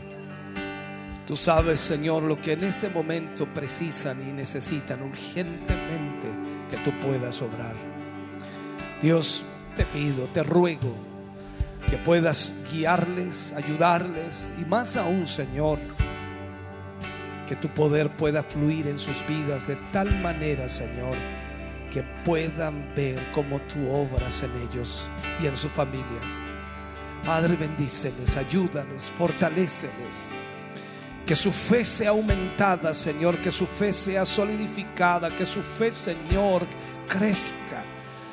Y a través de cada lucha, prueba y dificultad que han vivido, Señor, ellos puedan ver tu mano, puedan ver, Señor, tu gran misericordia.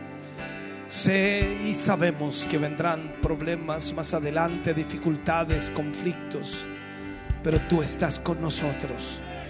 Tu gracia, tu misericordia y bondad nos ayudará para continuar. Padre, en el nombre de Jesús, que ellos puedan saber que hay poder de Dios en ellos y que hay una palabra de autoridad puesta, Señor, allí para que ellos puedan proclamarla y para que puedan, Señor, usar ese poder que tú has puesto en ellos. Pues tu palabra dice que este poder ha sido puesto en vasos de barro para que la excelencia del poder sea de Dios y no de nosotros.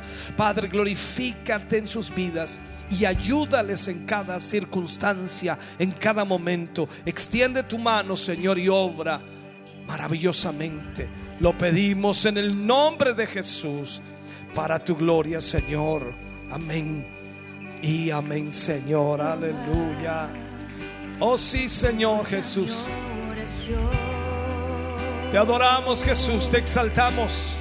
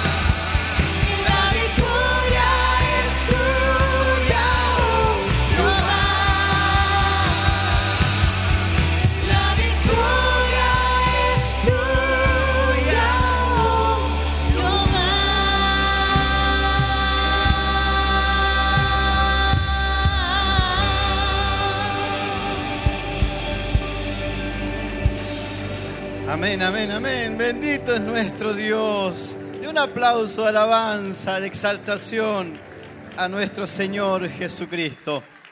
Aleluya. Hemos sido bendecidos, grandemente bendecidos con su palabra. Tome su asiento, mi hermano, mi hermana.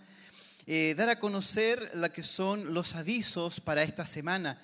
El día martes 9 de mayo eh, a las 20 horas en Barros Arana 436 está la Escuela Bíblica Siloé. El día miércoles a las 19.45 culto de jóvenes y adolescentes en Barros Arana 436. Y una invitación muy especial para este jueves predica nuestro obispo en el culto de gloria también, ¿verdad? En Barros Arana 436. Eh, el día viernes 12 de mayo a las 20.30 horas, reunión nuevos miembros en, ¿verdad? en el Centro Familiar de Adoración, Siloé. Así que están invitados aquellos hermanos nuevos, hermanas nuevas, ¿verdad? Que han estado estos últimos tres años siendo parte de lo que son los discipulados. Esa es la invitación para el día viernes. Y para el próximo sábado, 13 de mayo, culto ministerial a las 7 de la tarde, acá en el templo corporativo del kilómetro 14, camino a Pinto. Próximo domingo también a las 10 de la mañana, culto de celebración acá en el culto corporativo. Eh, prepararnos para fin de mes, para fin de mes, el 27 de mayo está el culto con Santa Cena, el día sábado 27 de mayo a las 7 de la tarde estamos invitados a participar de este culto con Santa Cena. Vamos a estar orando a la presencia del Señor por las siguientes peticiones de oración y eh, yo les voy a pedir que usted me acompañe a orar, ¿verdad? Por estas peticiones de oración que están inscritas acá en este libro.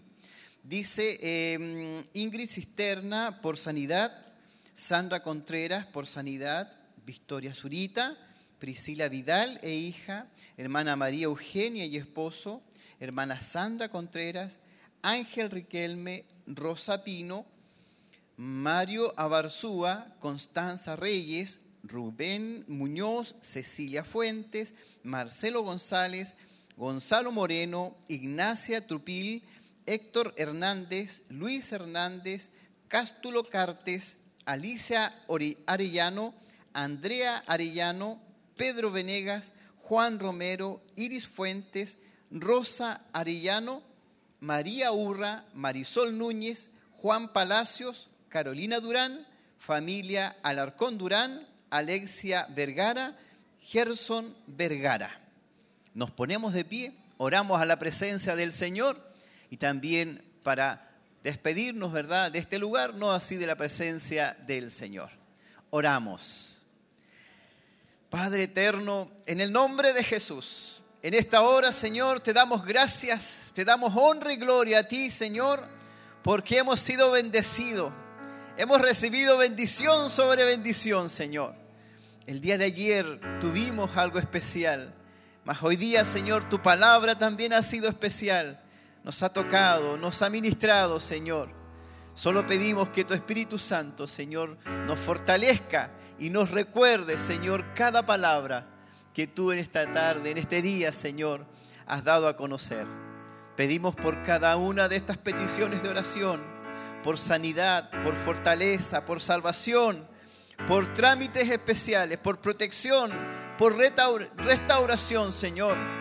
Pedimos por los matrimonios y las familias. Pedimos, Señor, que tu mano poderosa sea extendida sobre cada uno de aquellos que pidieron, Señor, y sobre cada uno de nosotros también esté, Señor, tu misericordia, tu bendición. Padre, en el nombre de Jesús, pedimos especialmente por nuestros hogares, que tu Espíritu Santo, Señor, sea fluyendo a través de nosotros y que esta bendición llegue hasta nuestros hogares bajo el poder del Espíritu Santo. Te lo pedimos, Señor, en el nombre de Jesús. Amén, amén y amén. Den un aplauso, alabanza al Señor. Despídase de su hermano, de su hermana. Que el Señor nos bendiga. Sin duda, un Un buen mensaje, una buena palabra, realmente eh, llamada palabras ociosas y conversaciones necias. Se encontraba en Mateo capítulo 12, versículo 36. Y la verdad que eh, para que nos hagamos una introspección, ¿cuánto de eso estamos haciendo? Un hermoso mensaje y creo que también ha sido de bendición para nosotros y creo que para ustedes también que están a través de, de la televisión, de la radio, también han sido grandemente bendecidos, hermano Kelvin. Es así, mi querido hermano. Esperamos de que todos hayan sido también bendecidos con este eh, mensaje y que también sea una reflexión para cada uno de nosotros. Recordamos a todos nuestros hermanos y amigos de que esta transmisión también será, eh, será nuevamente retransmitida por, eh, la, por la radio, así que usted también, si quiere volverla a ver, también puede hacerla por eh, las redes sociales, por YouTube. Así que También. también puede hacerlo de esa manera. Facebook Live se pueden nuevamente, Televida, por YouTube. Y mañana también la- nuevamente repiten todo lo que es el mensaje de hoy. Una tremenda bendición. Y el hermano Kelvin, nos vamos a ir al tío de redes sociales. Ahí lo vamos a ver nuestro hermano Raúl Puentes. Que Dios les bendiga. Saludos con mucho cariño a la familia pastoral. Sin duda seremos muy bendecidos en este día. Saludos a nuestro hermano Mario y hermano Kelvin. Bendiciones. Amén, amén. Te- Tengo a nuestra hermana Susan Élite. Saludos y bendiciones desde México. Amén. Estamos internacional, hermano Kelvin. Así es. Eh, Mario Arturo Fuentes Monjes, creo que lo conozco. Bendiciones mis hermanos viéndoles junto a mi esposa. Saludos a la dupla de hermanos Mario y Kelvin. Mire hermano Kelvin, ¿tiene otro usted por ahí? Amén. Nuestra hermana Viviana Riquelme también dice amén. Les saludos y bendiciones. Eh, pido por mis hijos, por, lo- eh, por salvación y sanidad. Amén. También Nicolás Escudero, nuestro hermano Nicolás, viéndoles desde Bulnes. Un fuerte abrazo hermano. Bendiciones para usted hermano Kelvin. Humberto Flores, bendiciones mis hermanos. Saludos desde mi trabajo. ¿Tiene algo más hermano Amén. Tengo por último, dice Like Frogs. Eh, dice desde Coihueco, viéndola a través de Televida HD. Buena imagen, buen sonido, atento a los cultos y esperando esta bendición. Amén. Yesenia Brandao, muchas bendiciones desde San Pedro, Concepción. Un gusto escuchar su palabra. Qué bueno saber, hermano Kelvin, que a través de toda esta plataforma, todos estos medios, estamos llegando a muchos lugares dentro del país y fuera del país. Creo que somos grandemente bendecidos. Recordar, y empezamos, hermano Kelvin, no sé si nos escapa algo, eh, la próxima semana ya la iniciamos hoy día, dice que hoy día, el día domingo, se inicia la semana. Mañana ya lunes eh, tenemos los programas radiales que tienen eh, damas de damas y de Siloé. Así es. Sí. Eh, día lunes y martes a través de la radio. El día martes, Escuela Bíblica Siloé a partir de las 20 horas. Ahí nuestro hermano Kelvin haciendo clases, lo vemos ahí como maestro. Y muchos hermanos más somos grandemente bendecidos con los temas que estamos llevando sobre el evangelismo. Es Amén. así, mis hermanos. También y recordarles también que el jueves tenemos culto eh, en Barros Arana y el 20 horas. 20 horas, exactamente. El, el sábado desde aquí, eh, desde kilómetro 14 y domingo eh, a partir de El- las 10 de sí, la mañana. Recordad que el día sábado es, es culto eh, Culto ministerial. ministerial. Con hermanos de, de los locales estaremos aquí reunidos. El día miércoles se reúnen los jóvenes a las 19.30 horas aproximadamente desde Barros Arana 436 y el domingo a las 10 de la mañana culto de celebración como el día de hoy. ¿Qué más se nos queda? Unos avisos con respecto a lo que es... Ah, ¿ha escuchado usted el Grupo Renuevo en sus...